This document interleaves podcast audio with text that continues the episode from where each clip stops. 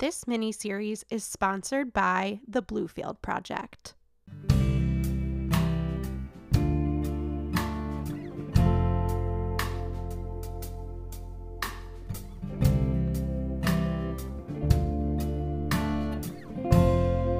My name is Maria Kent Beers, and my co host Rachel Martinez and I are pleased to present our first very special mini series. This eight episode compilation was created as a window into what it's like to participate in FTD research. In April 2022, we spent five days contributing to the All FTD study, the largest FTD study in North America. All FTD is jointly funded by the National Institute of Aging and the National Institute of Neurological Disorders and Stroke. All FTD is led by UCSF in San Francisco and the Mayo Clinic in Rochester, Minnesota. There are 23 participating sites across North America.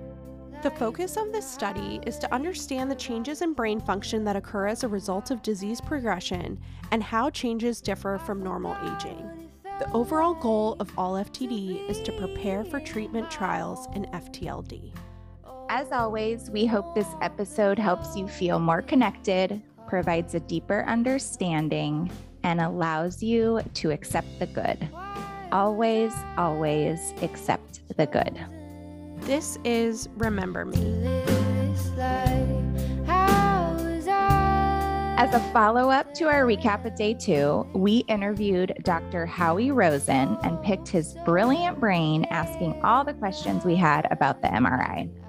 Dr. Howie Rosen is a behavioral neurologist and holds the Dorothy Kirsten French Foundation Endowed Professorship for Parkinsonian and other neurodegenerative disorders. He is an investigator on multiple federal and state funded research grants and serves as director of the California State Alzheimer's Disease Center at UCSF. He is the Associate Director of UCSF's federally funded Alzheimer's Research Center, Director of UCSF's Behavioral Neurology Training Program, and Director of Curriculum for the Global Brain Health Institute. And he is one of the three All FTD principal investigators. Enjoy more science.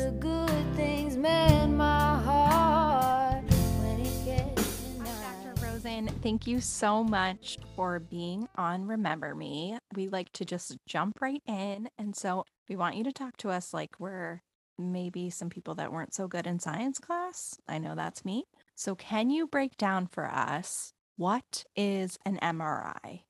Sure. An MRI is a way to take a picture of your brain using magnets and radio waves. And essentially, most of your body, including your brain, is made up of water and the water molecules have hydrogen in them.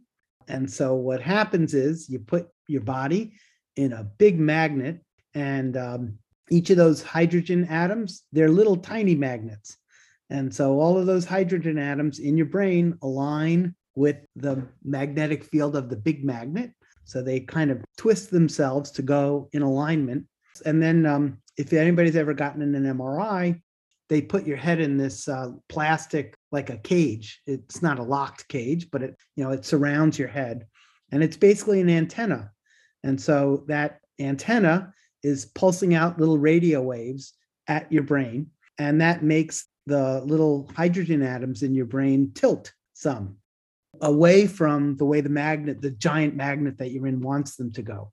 And then the radio wave stops for a split second and while it stops the little hydrogen atoms want to go back to the way they were so they can be aligned with the big magnetic field. And as they do that, they emit some energy that the antenna around your head can pick up. And basically, they use the little signals, the little energy, you know, radio waves coming back from your brain to basically figure out at each little spot in your brain from the hydrogen atoms there what's going on in terms of uh, the, the, what the tissue is like, how dense it is, whether it has more water in it or less water, and basically, you know, the the the computer software that's connected to the scanner uses all that information to make a picture of your brain. Was that uh, simple enough, or can I go even simpler? I'm not sure I know how to go simpler. That's okay. I think that I think that's the challenge when you are an expert in the field, is breaking it down is very challenging.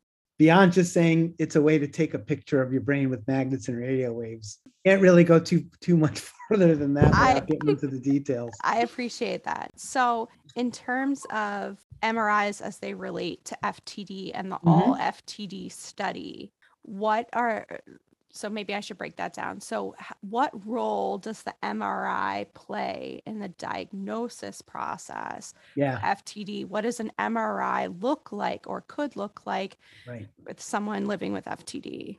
Yeah. So I'll try to take off from what I said before, right? So the, the MRI is basically mapping all the water in, in your skull, right? And some parts of the of the inside the skull are very watery, like you have spinal fluid. It's just plain old fluid, and that surrounds the brain and bathes it and helps to nourish it. And then, of course, you have the brain in there. The brain is less watery. It has more other things in it, fat and other um, kinds of tissue mixed in with it to help it function well. And so, if you actually look at a picture of your brain on an MRI, you see the brain, and then around it, you see this uh, kind of cushion of water all around it and even inside it. So, one of the things that happens as degenerative diseases like frontotemporal dementia start to affect the brain is that the brain starts to shrink because each of the nerve cells starts to shrink. And when that happens over millions of nerve cells, then that affects the whole brain. Some of the nerve cells even die, not all of them, but some.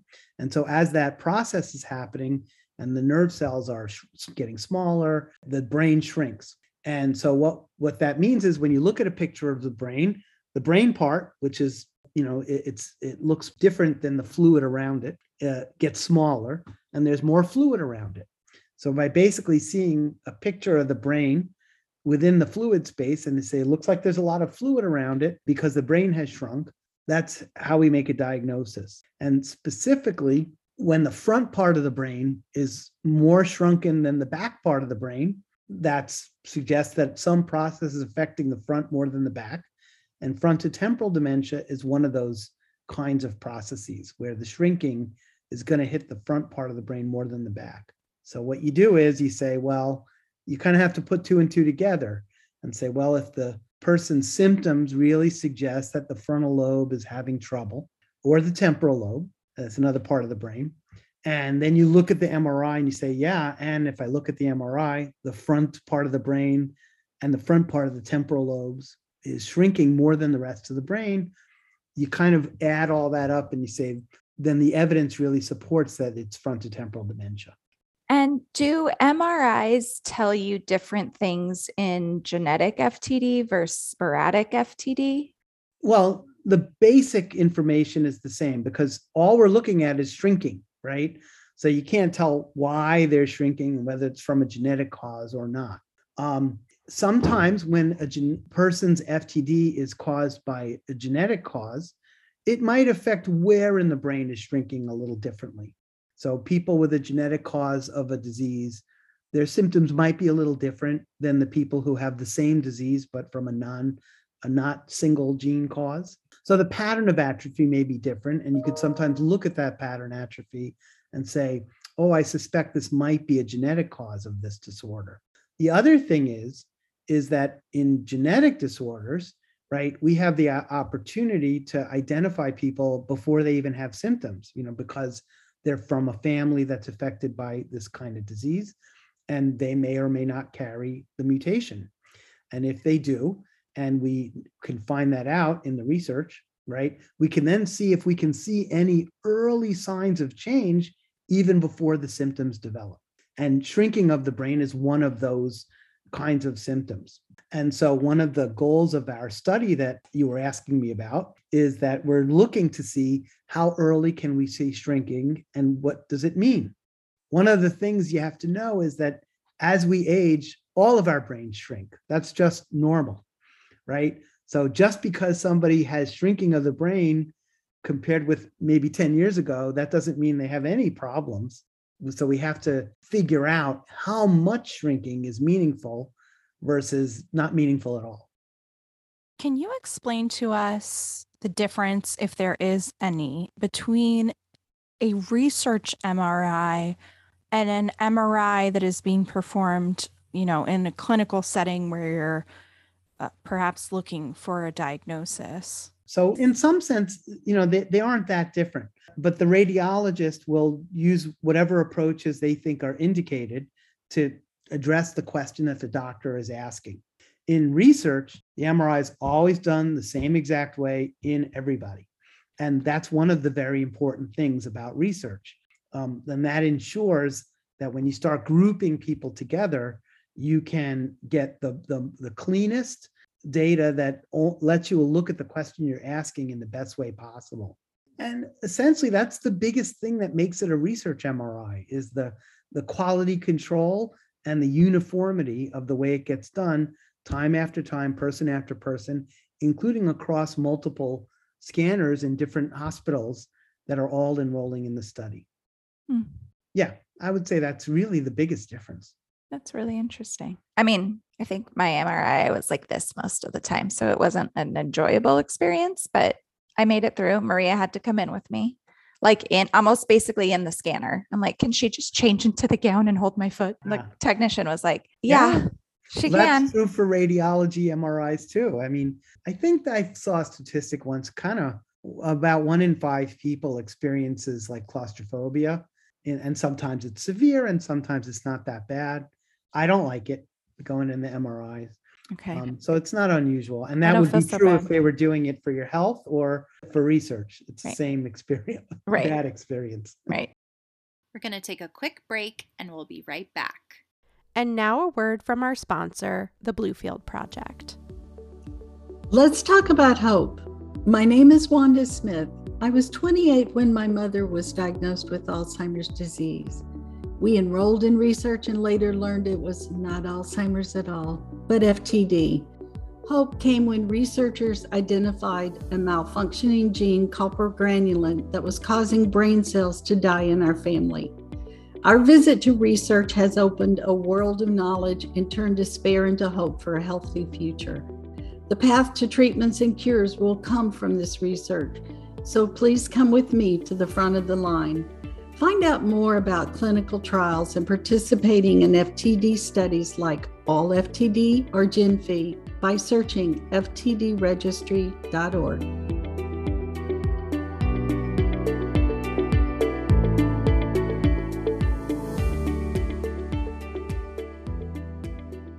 So I'd love to hear more about how the MRI is used in the all FTD study.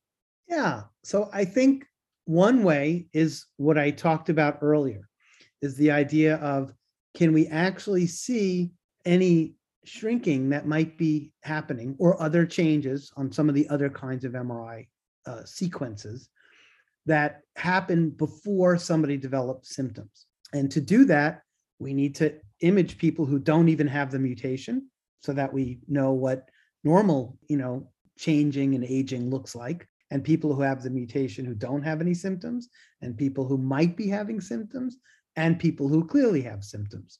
All of those kinds of people getting images tell us about which kinds of changes are actually associated with symptoms, which ones come before symptoms, and which ones are just normal, uh, you know, part of normal aging.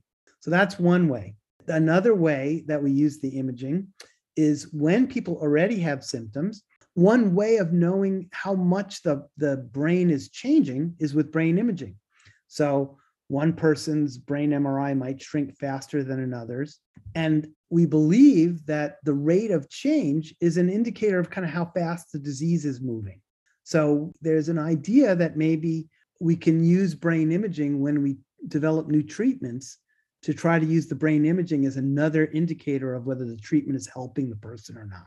So, if on average, the people who are on the treatment, let's say their brain shrinks by 5% over the next year, if the treatment actually makes people's brain shrink only 2%, then maybe that's an indicator of that it helps. Or even if it made the brain stop shrinking altogether, or you know, things like that.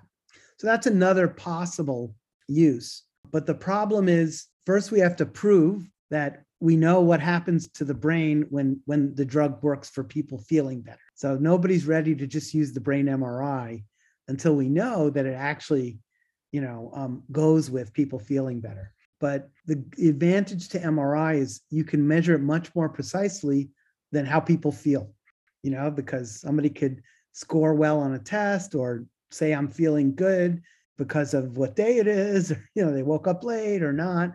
The MRI is not affected by all that.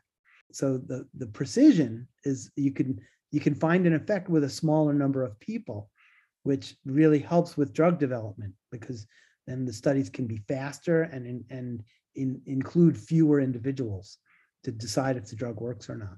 So we're not sure that that idea is going to take hold, but we're developing the data to use it. And I think the last thing that imaging is used is sometimes to test out new scientific ideas. So, in other words, an area that we're very interested in is what we call inflammation. So, inflammation is the body's own reactions to changes that you know bring in immune cells and it's we believe that the inflammation is an attempt to repair damage but we also recognize that too active inflammation can contribute to the damage itself and so for instance sometimes we'll say well we believe inflammation is an important part of how these diseases get worse we can test that by saying well if we measure inflammation in the brain does it actually correlate with like how healthy the brain looks on mri so we can say people with more inflammation should have worse looking MRIs than people with less inflammation who are otherwise similar. And we do, we try to ask questions like that all the time. And, and the MRI can be uh, used very nicely for that. So those are the three different ways I could think of. And there are others too, but. So it was very helpful that Rachel. Oh goodness. Oh my gosh. I mean, I had an Ativan, let's be honest. So I was kind of like, woo, when I got out. but it was, I mean, I've never had one. So it was different, but I'd do it again. Yeah, it's extremely valuable. I mean, you know, it would be nice if we can develop blood tests that would do the same uh, idea right. because then you could get them anywhere and you wouldn't, you know, you wouldn't have to worry about claustrophobia. Right. But we're not there yet. And we may or may not ever get there. In other words, the brain imaging may provide information that we'll never get with a blood right. test. It's an open question. So, what happens if an MRI is done as a part of the study? So, a participant is just doing it for the sake of the study, but you find something else. Yep. How, how does the research study handle that? Yeah. So, we are committed to making sure that any health problems that we identify them for the person and we help them figure out what to do about it. So if we see something that in a normal regular radiology setting that we we know what it could represent and we know how normally it should be assessed. We tell the person we saw this. It you know it could be this or that and we recommend the following.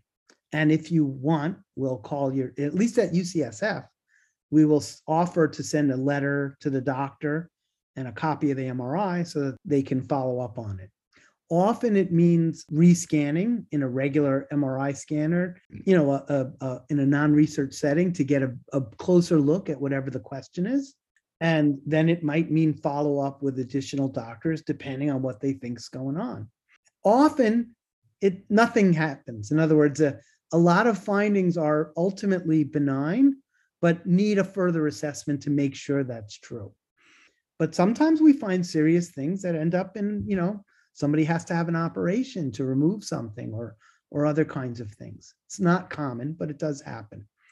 So just to wrap things up, Rachel has a family tradition that they do this thing called least favorite. So her family every night shares their least favorite and their most favorite part of the day. And we've kind of adopted that as a part of our mini series. So we'd love to know your most and least favorite part about could be anything having to do with all FTD study or you know working in the field of FTD what what is your least and most favorite hmm I'm not sure either it's not so easy. Let's see. Can I have two most favorites? Yes, you may. I'm, I'm, I'm trying to see if I can limit it to two. I'll start with two. I might have one more. I, I think what I like about all FTD is the reason I went into neurology and research, which is, you know, the feeling that we're taking a problem that's hard and for which there's a lot of needs that are unmet and trying to do something about it that moves it forward even though you know it's maybe a small step in a long path. But it feels good to know that i'm doing that because you know on the other side of my work i have to give people bad news and deal help them deal with very difficult issues. And you know and part of dealing with it is to acknowledge there's only so much we could do about it and it's far from what we want to. But at least i can feel good that i'm not just leaving it there. There's another venue in which i'm trying to deal with you know that big huge gap. So that's one of the favorite things. Something that goes with that is what i like about research which is it's two things. The feeling that you're um, discovering something new is fun that you know other people don't know yet. And, research is inherently a creative process. So you know not creative like art but creative like you have to face something and deal with it in a new way because it hasn't been dealt with yet. And that's i that's why i do one of the main reasons i do research too is is is because it's a way to have fun that way in regular medicine you don't want to be creative. You want to do what everybody says works in exactly the way they say to do it right? But in research there's no rule book. You do it whatever way you could think of and hope that it works. And then the last thing which maybe is really number one is i really like my all ftd colleagues a lot. I like brad a lot. Um, I like Adam a lot. I like Leah and Hillary and everybody else too. But those are the people I spend those are your number ones day to day talking with. And I really, it, it's a, a nice group. It's a dedicated group. We get along, I think, really well. And um, I think we complement each other's strengths and weaknesses nicely. And so it's it's a it's a nice community to be part of. I also, sorry, I'm not limiting this to one at all, but I also think the FTD community in general is a a positive, nice community. Like including the other researchers and care providers and the patients and their care providers, you know, significant others. You, you don't, it's not always like that. You know, there's relatively little negativity. And I mean, obviously the disease is negative, it's hard. But, but, you know, in terms of all the other stuff, people are pretty, pretty good mostly. I like that. Uh, Dr. Rosen, you're just like my son, Jack. My favorite part of the day was I did art. Actually, no, wait. My favorite part of the day was I played with Thomas. No, no, no, no. I'm going to tell you one more. It's just the cutest. I love when people do that. Yeah, it's hard. I mean, you know, one day one of them is my favorite and the other days one's my favorite, right? Right, right, right, right. You guys have all said, at least the people that we've interviewed, your one of your favorites is the relationship between you guys. Like even Dr. Boeve was like, I have the best team of people that surround me. We get along really well. And so it's sweet that you guys all have the same little. Well, I, I did pay him to say that. but- Oh, good. Okay. So he took your bribe. Great. So I think I think that'll be really nice for our listeners to hear though, because there's so little hope when you receive the diagnosis because there is no treatment. And I just remember how devastated I felt when we received my mom's diagnosis. But now to be kind of advocating and talking to all these top doctors and hearing how excited you guys are and how well you work together, it just it gives me a lot of hope. So I appreciate you sharing that and sharing your expertise with us. It's a pleasure. Thank you so much for your Thank you, time. We really appreciate it. Oh, it's a pleasure. Thank you. This is who I am,